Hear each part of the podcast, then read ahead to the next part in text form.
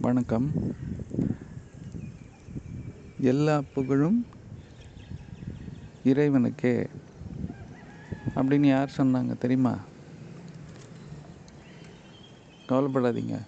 மறுபடியும் காலையில் சொற்பொழிவு ஆரம்பிச்சிட்டாரு. ஆன்மீக சொற்பொழிவு ஆரம்பிச்சிட்டாரு. ஆற்ற போகிறார் போல் இருக்குன்னு நினைக்காதீங்க. ஷார்ட்டாக தான் இன்றைக்கி சொல்லிட போகிறேன் நாலஞ்சு பாயிண்ட் தான்.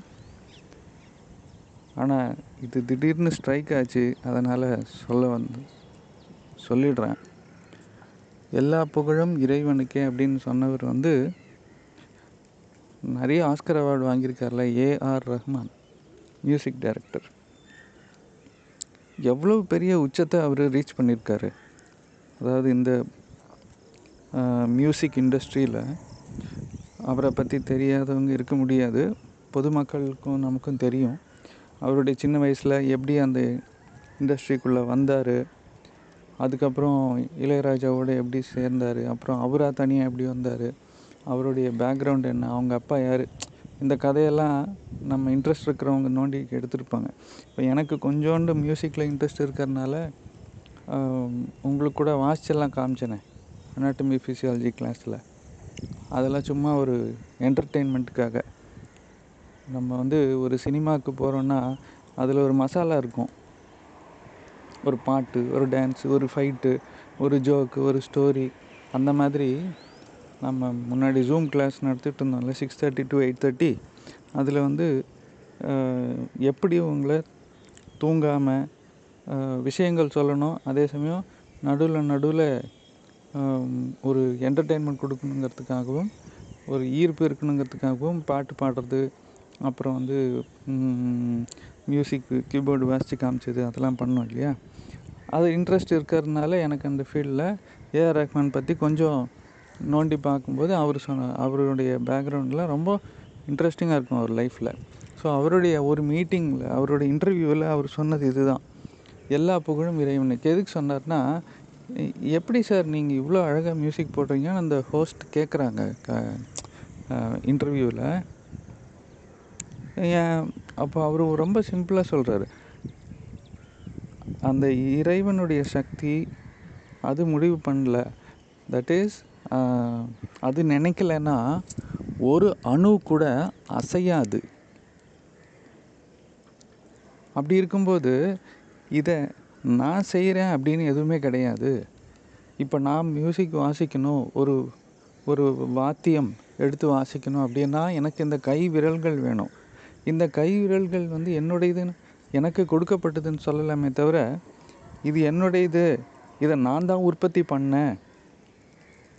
அதை வச்சு நான் வாசிக்கிறேன்னு நம்ம சொல்ல முடியாது. இதை நாம் உற்பத்தி பண்ணலையே. இது எப்படி உற்பத்தி பண்ணணும்னு தெரியாது. இது எப்படி வேலை செய்ய வைக்கிறதுன்னு நமக்கு தெரியாது. நமக்கு எல்லா ரா மெட்டீரியல் கொடுத்தாலுமே அதாவது நம்ம வயிற்றுக்குள்ளே ஒரு ஒரு கருவை உருவாக்கி கருவை உருவமாக்குற அந்த செயலை செய்யறதுக்கு எல்லா ரா மெட்டீரியல் அதுக்கு தேவையான சாத்தியக்கூறுகள் கொடுத்தாலுமே ஒரு விரலை உருவாக்க முடியாது. ஒரு முடியை கூட உருவாக்க முடியாதுங்கிறப்போ இதை உருவாக்கின சக்திக்கு தான் எல்லா பெருமையும் போய் சேரும்.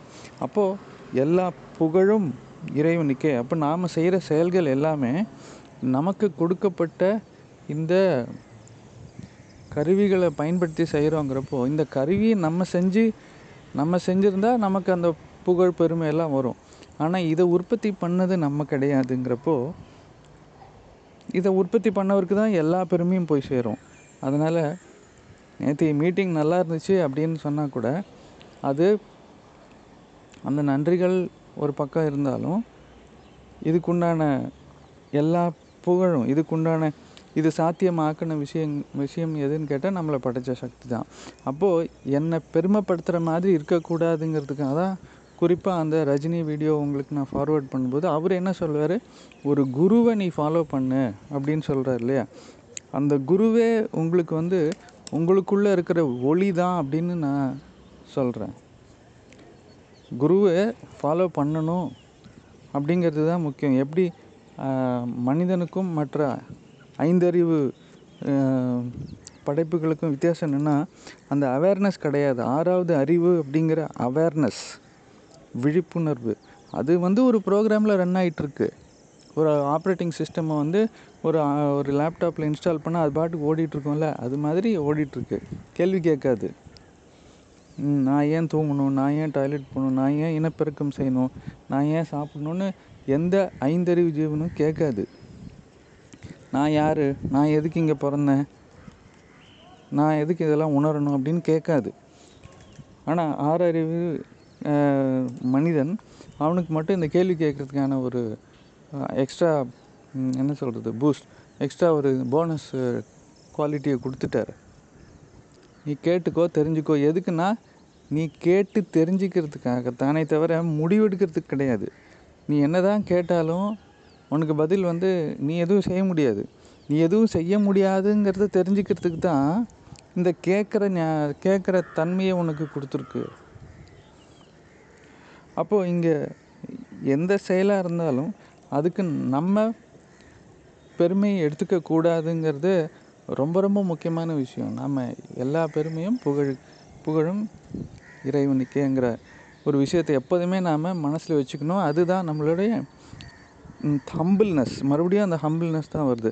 தாழ்மைத்தன்மைன்னு சொல்ல தாழ்மைங்கிறத விட ஒரு ஏற்புத்தன்மை புரிதல் அந்த இருக்கணும்.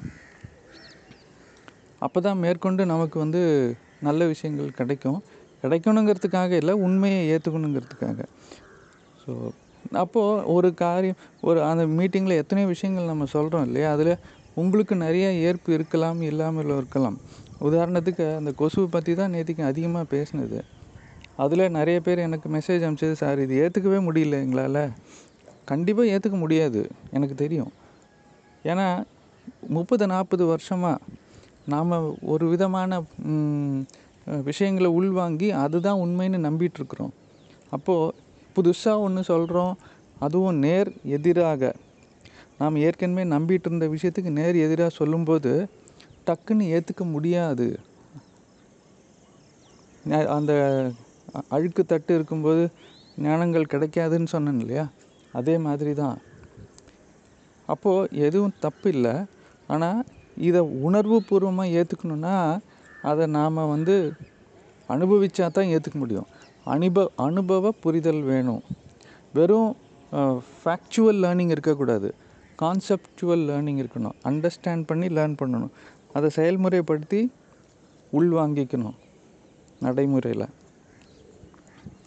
அதுக்கு டைம் கொடுக்கணும். அப்போ நீங்கள் அந்த கொஞ்சம் கொஞ்சமாக பாடங்கள் வர வர உங்களுக்கு வந்து அது எப்படி பண்ணணுங்கிறது புரிஞ்சிடும் அப்போ அந்த கொசு சம்மந்தப்பட்ட விஷயங்கள் எல்லாம் ஃபேக்டாகவே இருக்கட்டும். தட் இஸ் ஒரு வாக்கியமாக இருக்கட்டும். அது ஒரு புரிதலாகவோ இல்லை ஒரு நம்பிக்கையாகவோ மாறணும்னா அதுக்கு நிறையா ஸ்டெப்ஸ் இருக்குது ஒரு ஃபேக்ட் ஒரு சே ஃபார் எக்ஸாம்பிள் ரேடியோவில் ஒரு மருத்துவ குறிப்பு கேட்குறீங்க.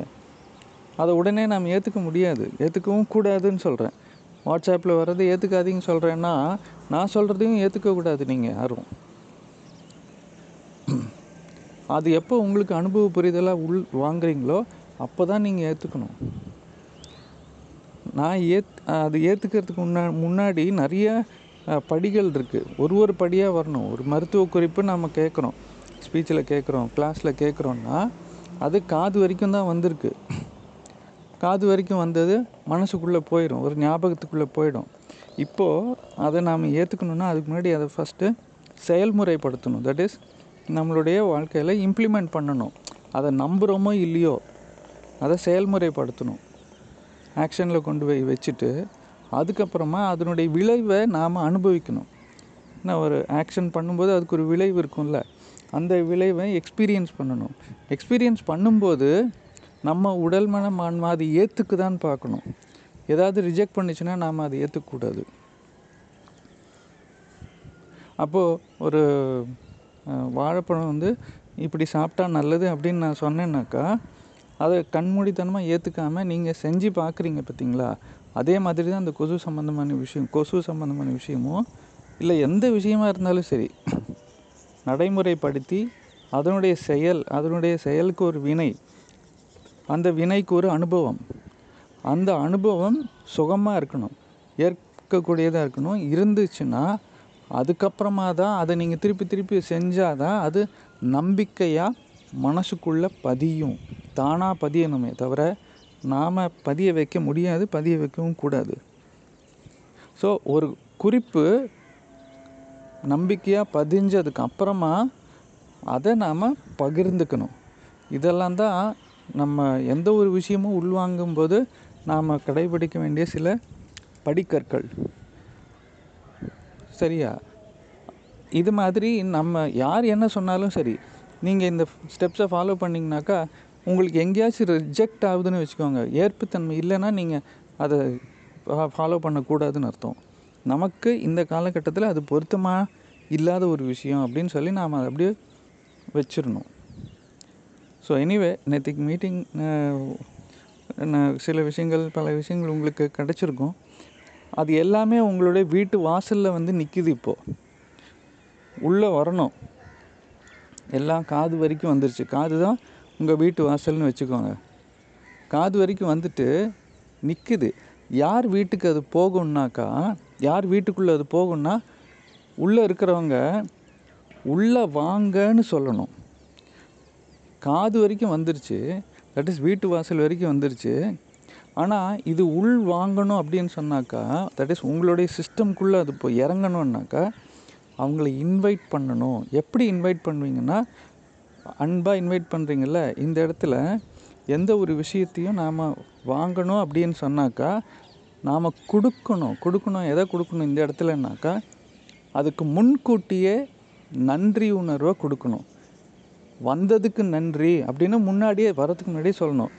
இப்போ ஒரு ஸ்கூலில் லீவ் லெட்டர்லாம் எழுதுவோம். அதை நீங்கள் இல்லை ஆஃபீஸில் கூட லீவ் லெட்டர் எழுதும்போது நம்ம ஒன்று சொல்லுவோம். ம் சார் எனக்கு வந்து ஒரு பர்சனல் ஒர்க் இருக்குது நான் வந்து இந்த நாள்லேருந்து இந்த நாள் வரைக்கும் லீவ் எடுத்துக்க போகிறேன் எனக்கு வந்து லீவ் கொடுங்க.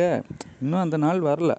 லீவ் கொடுங்க அப்படின்னு சொல்லி நாம் எழுதிட்டு தேங்கிங் யூ இன் அட்வான்ஸ் அப்படின்னு சொல்லுவோம். இன்னும் அவர் பதில் கொடுக்கல. லீவை அப்ரூவ் பண்ணுவேனான்னு சொல்லலை. ஆனால் தேங்கிங் யூ இன் அட்வான்ஸ்னு சொல்லும்போது அவர் கொடுக்க போகிற ஒரு நான் ஒரு நான் விரும்பக்கூடிய விஷயத்த அவர் கொடுக்க போகிறாரு அதுக்கு முன்கூட்டியே நான் நன்றி சொல்கிறேன் பார்த்தீங்களா அதை அதை வந்து இப்போ உங்களுக்கு நேத்திக்கு கிடைச்ச விஷயங்களுக்கு நீங்கள் நன்றி உணர்வை தெரிவிக்கும் போது அவங்கள வீட்டுக்கு நாம் வரவழைக்கிற மாதிரி தட் இஸ் வாங்க உள்ள அப்படின்னு சொல்லும்போது சொல்கிற மாதிரி. ஸோ வரதுக்கு முன்னாடியே அவங்களுக்கு ஒரு நன்றி சொல்கிறோம் நமக்கு நல்லது செய்ய தானே வந்திருக்காங்க. ஸோ நல்லது செய்கிறவங்க நமக்கு நல்லது செய்கிறதுக்கு முன்னாடியே நாம் நன்றியை தெரிவிச்சிடணும்னு சொல்கிறேன் அப்போ நன்றி தெரிவிக்கும்போது தேங்க்யூ அண்ட் அட்வான்ஸை நம்ம செய்யும்போது எப்படி செய்யணுன்னாக்கா ரெட் கார்பெட் வெல்கம் கொடுக்கணும். ரெட் கார்பெட் வெல்கம்னு தெரியும்ல? அந்த ரெட் கார்பெட்னால் சிகப்பு அந்த இது சொல்லுவாங்களே. உங்களுக்கே தெரியும்ல அது சிகப்பு கலரில் ஒரு கீழே நடக்கிறதுக்கு ஒரு ஷீட் மாதிரி போட்டிருப்பாங்க. அதில் இருந்தால் ராஜா ராணி எல்லாம் நடந்து வருவாங்க அது. ரெட் கார்பெட் வெல்கம் கொடுக்கணும். அப்போது அது உள்ளே வந்து நமக்கு தேவையானது நல்லது இது எல்லாமும் அப்போது இந்த நன்றி உணர்வை எப்படி தெரிவிக்கணுங்கிறதுல தான் நிறைய வழிகள் இருக்குது மனசில் தெரிவிக்கலாம் பொருளாக தெரிவிக்கலாம் எப்படி வேணாலும். அது கிடைச்சதனுடைய சோர்ஸ் என்ன? எப்படி வேணாலும் தெரிவிக்கலாம். இல்லை இதை யாருக்காவது கொண்டு போய் சேர்க்கறதுலையோ. ஸோ ஒரு விஷயம் உள் வாங்கணுன்னா அதுக்கு நன்றி உணர்வை முன்கூட்டியே தெரிவிச்சிருங்க. அந்த நன்றிகளை நீங்கள் எனக்கு தெரிவிக்கிறீங்க. அந்த தெரிவிக்கிறதுக்கான ஒரு மெத்தட் வந்து மனசுலேருந்து நீங்கள் கொடுக்கக்கூடிய ஆசீர்வாதம்.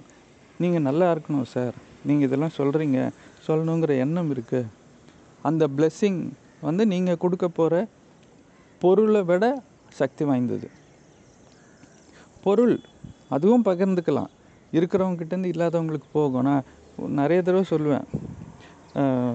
சில சொல்லியிருக்கேன். இந்த மாதிரி நம்மக்கிட்ட இருக்கிற பொருள் வந்து நம்மளை அறியாமலே நம்ம இழந்துட்டோம்னா கூட அது நல்லது தான் நாம் வந்து பொருட்களை தேய்க்க தேக்கிட்டு இருக்கிற வேலையை செஞ்சிட்ருக்குறோம் அப்படின்னு இதுவாகிடும் தப்பாயிடும். அந்த தேக்கம் இருக்கக்கூடாதுன்னு வேணும்னே நம்மக்கிட்டேருந்து சில சமயம் அமௌண்ட்டு லாஸ் ஆகும். எதுக்குன்னா ஓட்டத்துக்காக. ஸோ அந்த தேக்கம் ஓட்டம்ங்கிற விஷயம் இனிமேல் உங்களுக்கு நிறைய லெசன்ஸில் வரும்.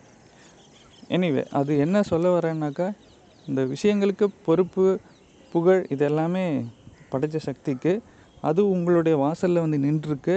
வாழ்க்கைக்குள்ளே வரணும். அதனுடைய பெனிஃபிட்ஸ் உங்களுக்கு கிடைக்கணுன்னா நன்றி உணர்வை தெரிவிச்சுக்கோங்க. எப்படி வேணாலும் தெரிவிங்க. அருளாக தெரிவிங்க. இல்லை பொருளாக தெரிவிங்க. அது உங்களுடைய விருப்பம். அப்புறம் அடுத்தடுத்து உங்களுக்கு நீங்கள் தெரிவிக்க தெரிவிக்க என்னென்னா புதுசு புதுசாக வழிகள் வந்துக்கிட்டு இருக்கு. பாட்காஸ்ட் அடுத்தது பண்ணலான்னு யோசிச்சு வச்சுருக்கேன். யோசிச்சு வச்சுருக்கேன்னா என்ன? அது ஆட்டோமேட்டிக்காக வருது. செய் அப்படின்னு சொல்லிட்டு. அதுக்கப்புறம் வெப்சைட் ஒன்று ஓப்பன் பண்ணலாம் அப்படின்னு சொல்லியும் வந்திருக்கு. இதெல்லாம் யார் மூலியமாக வருதுன்னா நான் இங்கே உட்காந்து யோசிக்கிறது கிடையாது எதுவுமே. யாராச்சும் வந்து சொல்லுவாங்க நீ செய்யின்னு சொல்லிட்டு. அப்போ இதெல்லாம் நம்மளுடைய அடுத்தடுத்த டெவலப்மெண்ட்ஸ் வளர்ச்சி வளர்ச்சிங்கிறது ஹம், இயல்பா இயற்கையான ஒரு இயற்கையினுடைய ஒரு தன்மை. நேற்றுக்கு தானே இந்த இயல் இயற்கை தன்மை மனிதத்தன்மையை கம்பேர் பண்ணி லிஸ்ட்டெல்லாம் போட்டிங்க. அதில் வளர்ச்சிங்கிறது வரும். ஸ்டாக்னேஷன் இருக்கக்கூடாது. கொன்றிய தன்மை இருக்கக்கூடாது. அது பொன்சாய் மரம் மாதிரி இருக்கக்கூடாது. பெரிய மரமாக ஆலமரம் மாதிரி வளரணும். வேற பொன்சாய்னா என்னன்னு தெரியும்ல? பொன்சாய்னா வீட்டுக்குள்ளேயே வளர்கிற மரம். ஆலமரம் மாதிரி வளரக்கூடிய ஒரு மரத்தை நீங்கள் வந்து சன்லைட்டே காட்டாமல் வீட்டுக்குள்ளேயே வச்சுருந்தீங்கன்னு வச்சுக்கோங்க. அது தொமா துண்ட அந்த குட்டியோண்டு நாய் இருக்குது பார்த்தீங்களா டேஷ் எண்டுன்னு சொல்லுவாங்க. அந்த மாதிரி நாயாக வளர்ந்து அப்படியே நிற்கும் அந்த மாதிரி இருக்கக்கூடாது. வளர்ச்சிங்கிறது பிரம்மாண்டமாகவும் பெருசாகவும் ஆலமரம் மாதிரி வளரணும். இது இயல்பான மனிதத்தன் சாரி இயற்கைத்தன்மை அது சம்மந்தமாக தான் நேற்றுக்கு ரெண்டு ஹோம்ஒர்க் கொடுத்துருக்கேங்க. ரெண்டு ஹோம்ஒர்க் கொடுத்துருக்கேன் ஞாபகம் வச்சுக்கோங்க. அது இன்னும் ரெண்டு நாளாச்சும் ஓடும். சரியா? ஏன்னா உங்களுக்கு தான் டைம் இல்லைன்னு சொல்கிறீங்க நான் நிறைய ஹோம்ஒர்க் கொடுக்கறதுக்கு எனக்கு எல்லாம் ரெடியாக தான் இருக்குது இன்னொரு பத்து ஹோம்ஒர்க் வச்சுருக்கேன். அப்பப்போ ஞாபகம் மனசில் தோன்றது எழுதி வச்சுருவேன். அது சப்ஜெக்ட் சம்மந்தமான ஹோம்ஒர்க் தான். ஆன்மீக ஹோம்ஒர்க்கும் கிடையாது. ஆனால் நேற்றுக்கு நம்ம ரெண்டு கொடுத்துருக்கோம். ஒன்று என்னன்னாக்கா அந்த இயற்கை தன்மை சாரி இறை சக்தியினுடைய தன்மைகள் என்னென்ன அப்படிங்கிற லிஸ்ட்டில் முதல்ல என்ன போடுவீங்கன்னு கேட்டிருந்தேன். அதை இன்னும் கொஞ்சம் தெளிவுபடுத்திடுறேன். அது என்னென்னா எதுக்கு அந்த முதல்ல என்ன போடணுங்கிறது வந்து நாம் கண்டுபிடிக்கணுன்னா அதை இம்மீடியட்டாக நாம் லைஃப்பில் இம்ப்ளிமெண்ட் பண்ணுற மாதிரி ஈஸியான விஷயமா இருக்கணும். அதை நீங்கள் செய்யும்போது மற்றதெல்லாம் நூல் பிடிச்ச மாதிரி அந்த தன்மைகள் நம்மளை தொடர்ந்து நமக்கு உள்ளே வந்துடும் சொன்னேன் இல்லையா? அது என்னன்னு ஐடென்டிஃபை பண்ணுங்கள் இதுதான். முழு இருபத்தஞ்சுத்தையும் நீங்கள் வரிசைப்படுத்தணும்னு அவசியம் கிடையாது. அது தேவையில்லை. அது கஷ்டம். அந்த மாதிரி தேவையும் இல்லை. எந்த ஒரு இறைத்தன்மை நம்ம ஈஸியாக லைஃப்பில் உடனடியாக அமுல்படுத்த முடியும். அதை செஞ்சால் செய்ய ஆரம்பித்தோம்னா மற்றது கொஞ்சம் கொஞ்சமாக நூல் பிடிச்ச மாதிரி அந்த தன்மைகள் நம்மளை தொடர்ந்து வந்துடும். ஏன்னா நம்ம அதுக்கெல்லாம் அதெல்லாம் நமக்கு வேணும். இல்லாதது சிலதெல்லாம் நமக்கு வேணும்னு சொல்லியிருக்கு. எதுக்கு வேணும்னு முன்னாடியே சொல்லியிருக்கு. இது ஒரு ஹோம்ஒர்க் ஸோ நீங்கள் ஒரே வார்த்தையை தான் எனக்கு ஆன்சராக சொல்ல போகிறீங்க இன்னொன்று வந்து நிபந்தனையற்ற அன்பினுடைய தன்மைகள் சப்செட் நிபந்தனையற்ற அன்பை காமிக்கிறதுக்கான சப்செட் என்ன? தன்மைகள் என்ன அப்படின்னு கேட்டிருக்கேன். ஸோ இது ரெண்டுத்தையும் நீங்கள் வந்து ரெடி பண்ணி வைங்க. நான் வந்து அசைன்மெண்ட்டாக போட்டதுக்கப்புறம் அதுக்கு நீங்கள் பதில் அனுப்பணும் எனக்கு தனிப்பட்ட முறையில். த சாரி தனிப்பட்ட முறையில் இல்லைன்னா கூட பரவாயில்ல. நம்ம ஜென்ரல் போஸ்ட்டாகவும் போடலாம். அது கிளாஸ் ரூம் அப்ளிகேஷனில் நான் உங்களுக்கு ஒரு கொஷினாக போஸ்ட் பண்ணுறேன் சரிங்களா? ஸோ இதெல்லாம் சொல்லணுன்ட்டு இருந்தது. மற்றபடி உங்கள் பார்ட்டிசிபேஷன் எனக்கு பிடிச்சிருந்தது. இதே மாதிரி காலையில் தான் இனிமேல் கிளாஸ் நடக்கும். எனக்கு அதில் ரொம்ப உடன்பாடு இருக்குது நீங்கள் தூங்கினாலும் பரவாயில்ல. ஆனால் காலையில் உள் வாங்கிக்கிறீங்க பார்த்தீங்களா அதில் ஒருத்தங்க சொன்னார். எனக்கு சாதகமாகவே சொன்னார். காலையில் வைங்க சார் கிளாஸு மனசில் எந்த ஒரு குழப்பம் இல்லை. தெளிவாக இருக்குது க்ளீன் தட்டாக இருக்குது நம்மளோட தட்டு க்ளீனாக இருக்கும்போது தானே நம்ம அடுத்த சாப்பாடு போட முடியும். அப்போது நைட்டு தூங்கி எந்திரிக்கும் போது மனசு சுத்தமாக இருக்குது உடம்பு சுத்தமாக இருக்குது க்ளீனாக இருக்கும்போது நீங்கள் கொடுக்குற ஃபுட்டு அதாவது அறிவூட்டல் ஞானமூட்டல் இது எல்லாமே நமக்கு கலப்படம் இல்லாமல் உள்ளே போகும். அதனால் காலையில் கிளாஸ் நடக்கிறது தான் நல்லது. அப்படின்னு அவரே சொன்னார். ரொம்ப சந்தோஷம். அந்த மாதிரி நமக்கு நம்ம கொடுக்கணும் செய்யணும்னு நினச்சாலே போதும். நல்லதாக இருக்கும். எல்லாருக்கும் அது பிரயோஜனப்படும்னா அது எப்படி செய்யணும் யார் செய் அப்படிங்கிற க்ளூஸ் நம்மளை சுற்றி வந்துக்கிட்டே இருக்கும். இந்த க்ளூ வந்து கிடைக்குதுன்னு நாம் ஒரு விழிப்புணர்வோடு இருந்தால் போதும். நடைபிணமாக இருக்கக்கூடாது. நடைபிணம்னா தெரியும்ல வாக்கிங் ஜாம்பீஸ் அப்படி இருக்காமல் நம்மளை சுற்றி என்ன நடக்குது? அப்போது பொறுமையாக வாழும்போது தான் நம்மளை சுற்றி நடக்கிற விஷயங்கள் நமக்கு புரியும் கிடைக்கும். அவசரமாக வாழ்ந்துட்டு இருந்தோம்னா கிடைக்காது. அதனால் இதெல்லாம் தான் சொல்லணும்னு நினச்சேன்.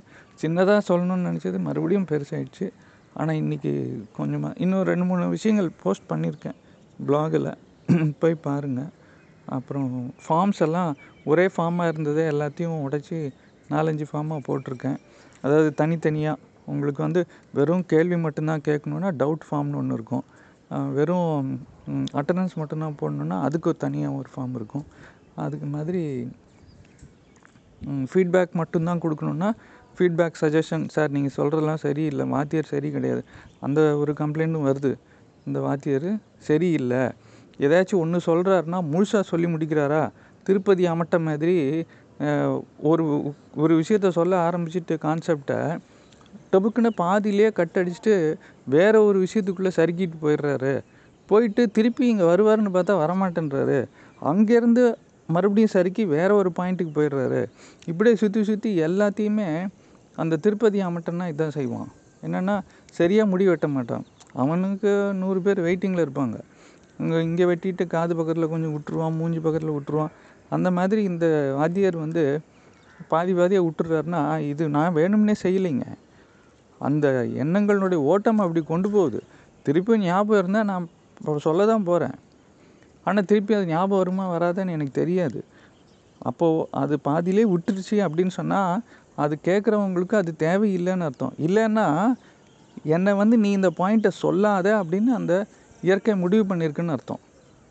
அதனால் நான் வேணும்னே வந்து சறுக்கிட்டெல்லாம் போகிறது கிடையாது. எழுதி வச்சு பேசுகிறதும் கிடையாது. எது உங் யார் யாருக்கு என்னென்ன எப்பப்போ கிடைக்கணுமோ அது அவங்களுடைய உள்வாங்கிக்கக்கூடிய பக்குவத்தினுடைய அடிப்படையில் அது கிடைக்கும். ஸோ புரியறது இவ்வளோ தான் புரியணும் அவ்வளோதான் போர்ஷன்ஸை சொல்லி கொடுக்கணும். புரியாத போர்ஷன் சொல்லிக் கொடுக்க முடியாது இல்லை அது அந்த டைமில் சொல்லிக்கலான்னு என்னை தடுத்துரும். ரொம்ப சந்தோஷம். நாள் நல்லபடியாக இருக்கும். மறுபடியும் கிளாஸில் பார்க்கலாம். தேங்க்யூ